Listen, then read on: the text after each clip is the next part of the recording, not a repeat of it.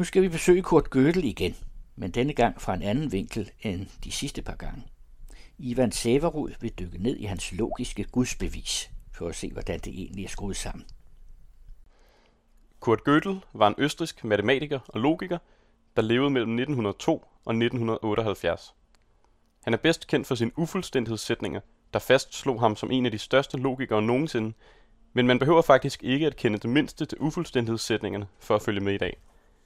Jeg vil dog alligevel anbefale, at man tjekker ufuldstændighedssætningerne ud, for de er super spændende, især hvis man interesserer sig for matematik og filosofi. Men nok om ufuldstændighedssætningerne. Dem gider vi ikke at snakke mere om. I dag skal det nemlig handle om Kurt Gödels gudsbevis. Gödel begyndte til synlædende på beviset i 1941, men han offentliggjorde det aldrig. Til gengæld lod han det cirkulere blandt sine venner i løbet af de sidste af hans leveår, og en gang i 80'erne blev det også offentliggjort, altså efter hans død. I det hele taget ved man faktisk ikke så meget om Gödels indre åndsliv, da han næsten ikke udgav noget. Men vi ved et par ting om hans religiøse overbevisning fra forskellige kilder. Kurt Gödel var troende kristen, og vi ved, at han læste i sin bibel hver søndag, at han sjældent gik i kirke, og at han troede på efterlivet. Desuden kom han fra en ret sekulær familie, og havde vist ikke så mange venner og bekendte, der delte hans religiøse overbevisning. Der er altså en masse små biografiske detaljer, der alle sammen peger på, at kristendom var noget inderligt og personligt for Kurt Gödel. Og det tyder også på, at gudsbeviset ikke skulle forstås som et logisk tankeeksperiment, som nogen måske vil hævde, at det i virkeligheden er. Personligt er jeg helt overbevist om, at gudsbeviset var noget ærligt og dybfølt for Kurt Gödel. Ellers tror jeg slet ikke, at han havde beskæftiget sig med det og brugt så mange år på det. Jeg vil lige tage et par tilløb, inden jeg lukker op for det egentlige gudsbevis. Først og fremmest er det godt at vide, at det bevis, vi gennemgår i dag, hører til den kategori af gudsbeviser, som man kalder for ontologiske gudsbeviser.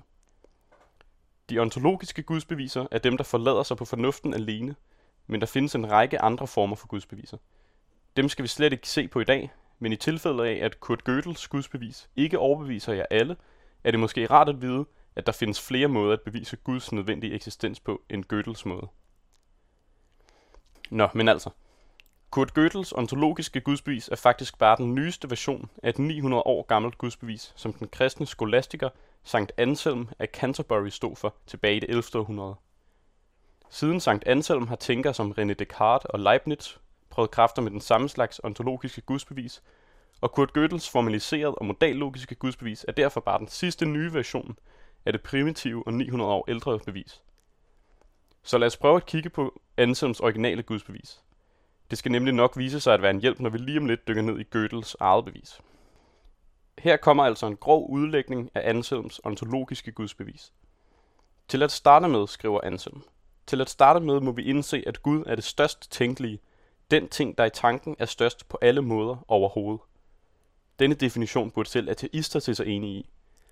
For at benægte Guds eksistens må man da have en definition af Gud, og denne definition, siger Anselm, må altså være, at Gud er det, der er størst tænkeligt. Næste præmis er den, at en ting enten kan eksistere alene som tanke, eller både som tanke og virkelig ting, og at det må være bedst og størst at eksistere på begge måder. Hvis vi med det i mente tænker os Gud som det største, men ikke eksisterende, så har vi altså en selvmodsigelse. For noget endnu større vil da kunne tænkes, nemlig en Gud, der også eksisterede. Men Gud er jo det størst tænkelige, ikke det næst størst tænkelige. Og derfor må Gud altså per definition eksistere, siger Sankt Anselm. Dette primitive gudsbevis er godt at det liggende i baghovedet, når vi lige om lidt gennemgår Gödels eget gudsbevis. For Gödels bevis har mange af de samme træk som Anselms bevis, og det er faktisk også et par af de samme steder, man angriber, når man vil tilbagevise slutningen. Hvorfor vi også vil lade være med at lede efter bristerne i Anselms gudsbevis lige nu. Nu spoler vi nemlig tiden 900 år frem til det 20. århundrede, hvor Gödel lige så stille begyndte at lade sine venner se sit bevis. Og Gödels gudsbevis har 12 trin, og det 12. trin er konklusionen, som I nok kan gætte bliver, at Gud nødvendigvis eksisterer. Vores Stairway to Heaven har altså 12 trin, men der er tre forskellige slags trin. Og det første slags trin er aksiomerne. Det er vores grundantagelser. Altså de præmisser, som vi ikke føler, at vi behøver at bevise. Når aksiomer er bedst, så er de nærmest selvindlysende. Det er også aksiomerne, man sigter efter, når man angriber et bevis relevans. For hele resten af slutningen hviler på aksiomerne. De er altså bevisets fundament. Man kan sige, at de er de frø, som konklusionen skal vokse ud af. og axiomerne har vi fem af. Dernæst har vi tre definitioner. Definitionerne er mere eller mindre arbitrære udtryk, som vi bruger, når bestemte krav opfyldes. På en måde indkapsler vi et tilfælde, når vi definerer det. Første led af Anselms gudsbevis er jo en definition. Han definerer nemlig Gud som det, der er størst tænkeligt. Så tilfældet, at være størst tænkelig, får altså et navn, Gud. Og til sidst har vi de udledte sætninger, eller teoremer. De følger logiske axiomerne og hinanden. Og man plejer at sige noget, eller ud fra axiom A og sætning B, må det nødvendigvis være sådan at C. Og det, det lyder af mig, der udleder en sætning. Og de udledte sætninger, dem har vi altså fire af, og den sidste, det er konklusionen. Men jeg er lige nødt til at sige en enkelt praktisk ting mere. For Gödels gudsbevis foregår i en bestemt gren af logikken, som man kalder for modallogikken. Og for lidt siden sagde jeg, at Gödels gudsbevis var en formaliseret og modallogisk version af Anselms gudsbevis, så jeg må hellere lige forklare mig. Modallogikken tager sig af de udsagn, der handler om nødvendighed og mulighed, skråstreg betingethed. I modallogikken er noget nødvendigt, når det er tilfældet i alle verdener, altså under alle omstændigheder. Altså, når det ikke er muligt, at det ikke er. Og alle verdener skal forstås som alle måder, hvorpå tingene kan og kunne have udrettet sig på overhovedet. Og på den anden side, over for det at være nødvendigt, har vi den tilstand, der hedder at være mulig. Noget er muligt, når det kan lade sig gøre under visse betingelser, når det altså ikke er nødvendigt, at det ikke er. Så noget er nødvendigt, når det ikke er muligt, at det ikke er, og noget er muligt, når det ikke er nødvendigt, at det ikke er. Og sådan definerer de to modallogiske elementer ligesom hinanden. Og på samme tid siger vi også, at en ting er unødvendig, når det er muligt, at den ikke er, og en ting er umulig, når det er nødvendigt, at den ikke er. Det var altså et gratis lynkursus i modallogik, og et lille kendskab til de modallogiske elementer skal nok vise sig nyttigt, når I lige om lidt skal stifte bekendtskab med Gödels modallogiske gudsbevis.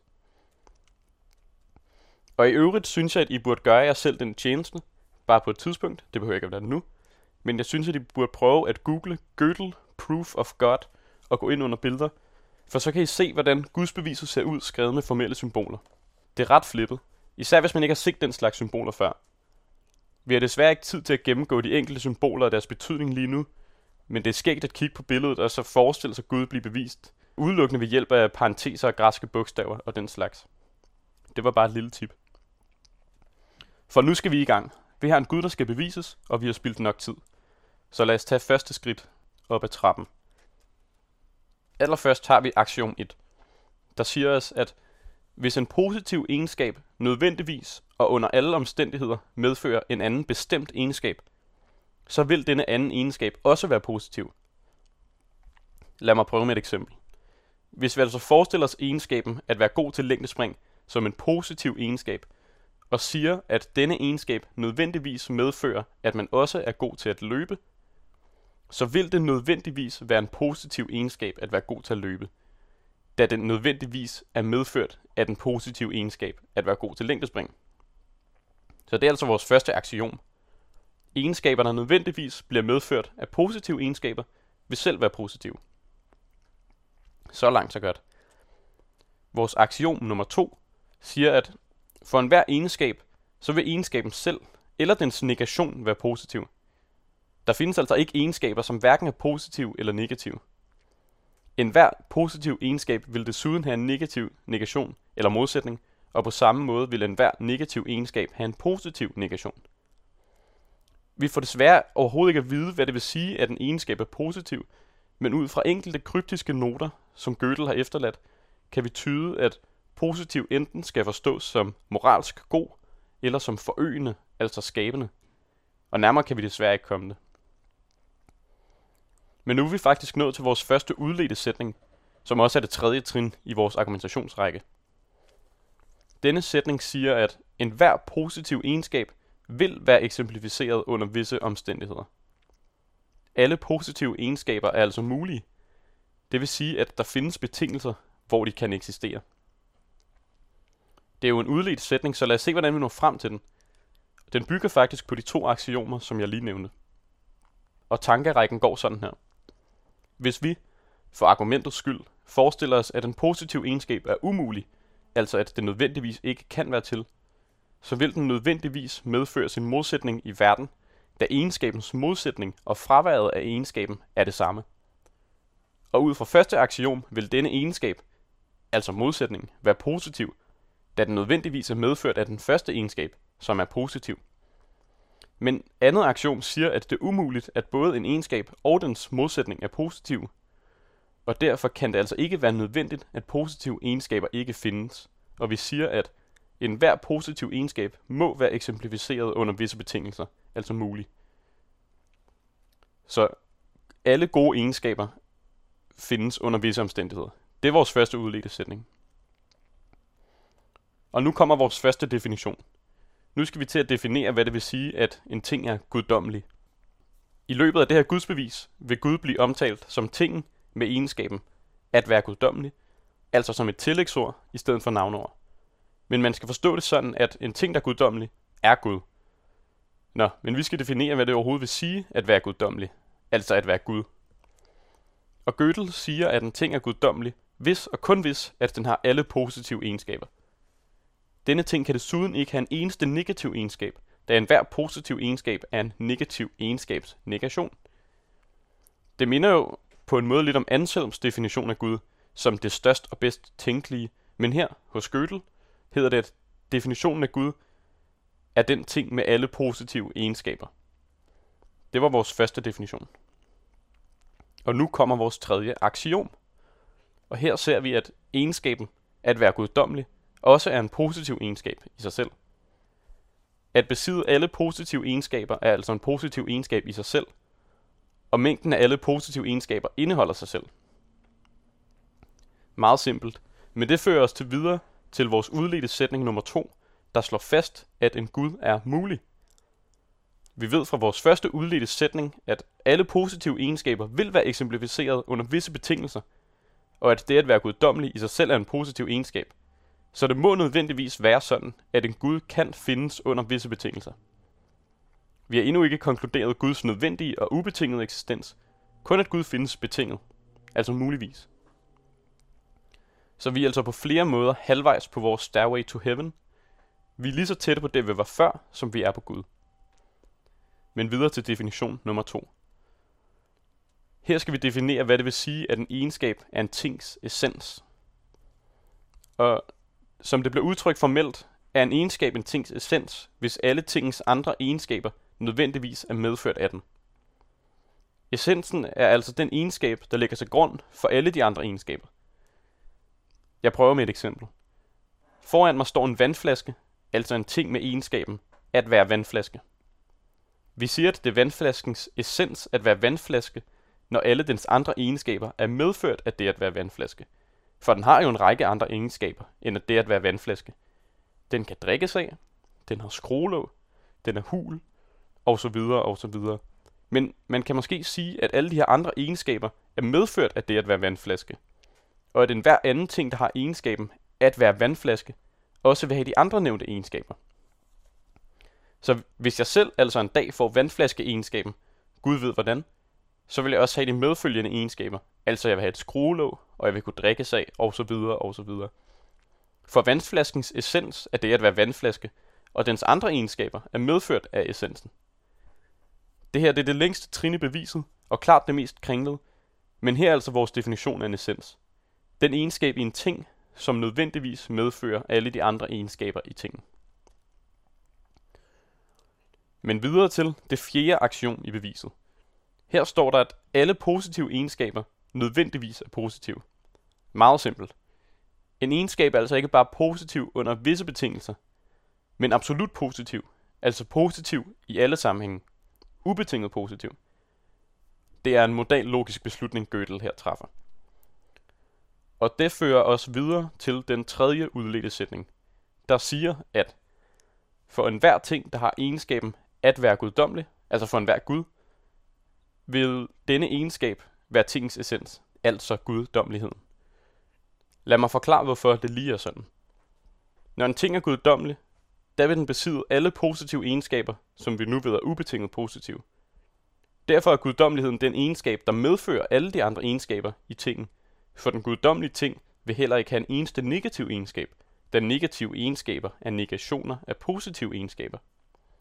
Så derfor er enhver Guds essens guddommelighed, da guddommeligheden er grundlaget for alle de andre egenskaber i den Gud. Vi er lige ved at være i mål. Og her kommer vores tredje og sidste definition. Vi skal definere egenskaben at være uundværlig. Man kan også sige, at vi definerer egenskaben at eksistere nødvendigvis, men for at undgå alt for meget forvirring, må jeg hellere bruge et andet udtryk end den modallogiske nødvendighed, og uundværlighed passer fint. Så en ting har egenskaben at være uundværlig, hvis den har en essens, og der nødvendigvis eksisterer en ting i alle verdener med dens essens. En ting er altså uundværlig, når dens essens er eksemplificeret under alle omstændigheder. Puha. Øhm, lad os bruge vandflasken som eksempel igen. Den har jo essensen at være vandflaske. Så hvis jeg kan være sikker på, at der i alle verdener og under alle omstændigheder findes noget vandflaske lignende, altså en ting med egenskaben at være vandflaske, så kan jeg sige, at vandflasken har egenskaben at være uundværlig. Den behøver ikke selv at være eksemplificeret under alle omstændigheder. Der skal bare findes en ting med dens essens. Men det er altså definitionen af det at være uundværlig. Når en tings essens er eksemplificeret under alle omstændigheder, så er den uundværlig. Og nu er vi nået til vores femte og sidste axiom. Det er heldigvis meget, meget simpelt. Det siger bare, at det er positivt at være uundværlig. Ja, uundværlighed er en positiv egenskab. Det er altså positivt at være eksemplificeret under alle omstændigheder. Og derfor er det at være uundværlig simpelthen en egenskab, som en guddommelig ting vil have. Og derfor må det være sådan, at hvis der findes en ting, der er guddommelig, altså en Gud, så vil den have sin essens eksemplificeret under alle omstændigheder, altså i alle verdener. Den vil jo være uundværlig. Den vil altså være nødvendig, for guddommeligheden er jo netop den guddommelige tings essens. Så hvis der findes en betingelse, hvor en guddommelig ting er til, så er Gud til ubetinget og nødvendigvis. Vi er faktisk i gang med at bevise konklusionen på beviset nu, nemlig den, at Gud nødvendigvis må og skal findes. Gud er jo den ting, der er guddommelig. Vi ved nemlig, at vi bare mangler at bevise, at der er en verden, hvor Gud findes. For hvis vi kan bevise det, så følger det logisk, at Gud også findes i alle andre verdener, for det er en af Guds nødvendige egenskaber at være eksemplificeret ubetinget. Men vent, vores anden udledte sætning fra starten af beviset siger jo, at der findes betingelser, som Gud eksisterer under. For enhver positiv egenskab findes jo under visse betingelser. Det var vores første udledte sætning. Og guddommelighed er en positiv egenskab, det har vi også slået fast. Så her kommer kodeordet til perleporten. Gud findes ubetinget under visse betingelser. Den tror jeg lige, at gentager. Gud findes ubetinget under visse betingelser, men i modallogikken siger vi, at når en ting muligvis er nødvendig, så er tingen nødvendig. Så når en ting findes ubetinget under visse betingelser, så findes den ting ubetinget, og derfor må Gud eksistere nødvendigvis, og i alle verdener. Det er hermed bevist. Og med det sagt er vi altså kommet igennem Kurt Gödels formaliserede og modallogiske gudsbevis. Det er langt og indviklet, men hvis man piller nogle af krumspringene fra, så kan man faktisk godt se, hvordan det er inspireret af Anselms bevis. Første definition, den at Gud har alle positive egenskaber, og femte aktion, at det en positiv egenskab nødvendigvis at eksistere, er jo i grove træk hele Anselms gudsbevis. Og inden vi stopper udsendelsen for i dag, skal vi lige lynhurtigt se på et par måder, man kan angribe beviset på. Vi skal lede efter de steder i hele tankerækken, der kaster tvivl over konklusionen, for det er det mindste, man kan gøre, når man bliver stillet for et logisk argument. Jeg kan selvfølgelig ikke nå at gennemgå alle indvendinger mod argumentet her i dag, og det vil også være for meget information på én gang, men jeg har taget et par stykker med, som jeg synes, vi burde kigge på her til sidst. Ganske kort, for der er i forvejen nok at fordøje. Hvis jeg ikke tager meget fejl af personen, så var det vist Thomas Aquinas, der havde en ret skarp pointe i forhold til Anselms gudsbevis, og jeg synes også, at den kan bruges her i det gødelske tilfælde. Han siger, at det ontologiske gudsbevis, når det bedst, allerhøjst kan konkludere, at vi er nødt til at tænke os Gud som eksisterende. Men der må være lang vej fra det at blive tænkt som eksisterende, til det at være egentligt eksisterende. Et gudsbevis får os altså måske til at indrømme Guds eksistens, men det får os ikke til at indse det. Og sagt på en anden måde, så kan vi i dag altså kun konkludere, at Gud per definition nødvendigvis eksisterer. Men hvad vil det sige at eksistere per definition i forhold til helt enkelt at eksistere? I det hele taget kan man selvfølgelig have den principielle indvending mod Guds beviser og lignende, at man ikke kan gøre den bevægelse, som logikeren Gödel gør. Det kan simpelthen ikke lade sig gøre at gå fra fornuften og begreberne, altså logikken, og så ud i den sanselige virkelighed, som Gödel jo prøver at gøre, når han konkluderer en tings eksistens udelukkende ved hjælp af tænkningen. Det er en ensrettet vej, der er mellem tænkning og verden. Her mener jeg personligt, at det må være tænkningen, der får sit indhold fra verden og aldrig omvendt. Men det er klart, hvis man har den indstilling, så virker ontologiske gudsbeviser slet ikke. Og af de mere praktiske indvendinger kan jeg også lige nævne et par. Hvordan ved vi for eksempel, at der ikke er en selvmodsigelse i en ting, der har en hver positiv egenskab? Hvis det er en positiv egenskab at kunne alt overhovedet, så må man jo også have magten til at gøre dårlige ting. Og ud fra første aktion vil de dårlige ting være positive, da det nødvendigvis er medført af den positive egenskab at kunne alt. Men det vil jo være noget juks, en kortslutning. Og hvad hvis både det at være alvidende og lykkeligt uvidende er positive egenskaber, har vi så ikke også en kortslutning i vores ting med alle positive egenskaber, altså i vores Gud? Problemerne opstår selvfølgelig også lidt ud af det tilfælde, at Kurt Gödel er så nære med sin definition af positiv. Som sagt får vi at vide, at positiv enten kan forstås som etisk positiv, altså moralsk godhed, eller som det at tilføje og skabe. Det er stadig meget vagt, og jeg har svært ved selv at godtage definitionen af Gud som den ting med alle positive egenskaber, når jeg slet ikke ved, hvordan mængden af alle positive egenskaber ser ud, og om den overhovedet lader sig tænke. Dagens aller sidste indvending mod det ontologiske gudsbevis stammer vist fra Hume og eller Kant, og er den, at eksistens ikke er et prædikat eller en egenskab, som Gödel her prøver at gøre det til. Der er altså ikke forskel på at beskrive en ting som eksisterende og som ikke eksisterende. Hverken eksistens eller ikke-eksistens tilføjer noget som helst til definitionen af en ting. Forestil jer bare mig beskrive min nye cykel. Min nye cykel er gul, den har fem gear, den har dynamolygter, og den eksisterer. Det vil være noget forbandet sludder. I vil ikke blive det mindste klogere på min cykel. Der er altså ikke nogen forskel på at beskrive en ting, og at beskrive den samme ting som eksisterende. En hver definition af en ting beskriver tingen i det tilfælde, at den er eksisterende, kunne man indvende mod det ontologiske gudsbevis. Men det var alt vi nåede for i dag. Vi har set, hvordan Kurt Gödel gjorde det 900 år gamle ontologiske gudsbevis til sit eget ved hjælp af formelle betegner og modallogik. Vi har set, hvilke ligheder der er mellem Gödels version og den originale version. Og så har vi prøvet lidt kræfter med at tilbagevise beviset på forskellige måder. Jeg er spændt på at høre, hvad I synes om denne her måde at forene fornuft og tro på. Tak for, at I lyttede med. Jeg håber, at I fandt det sjovt og interessant.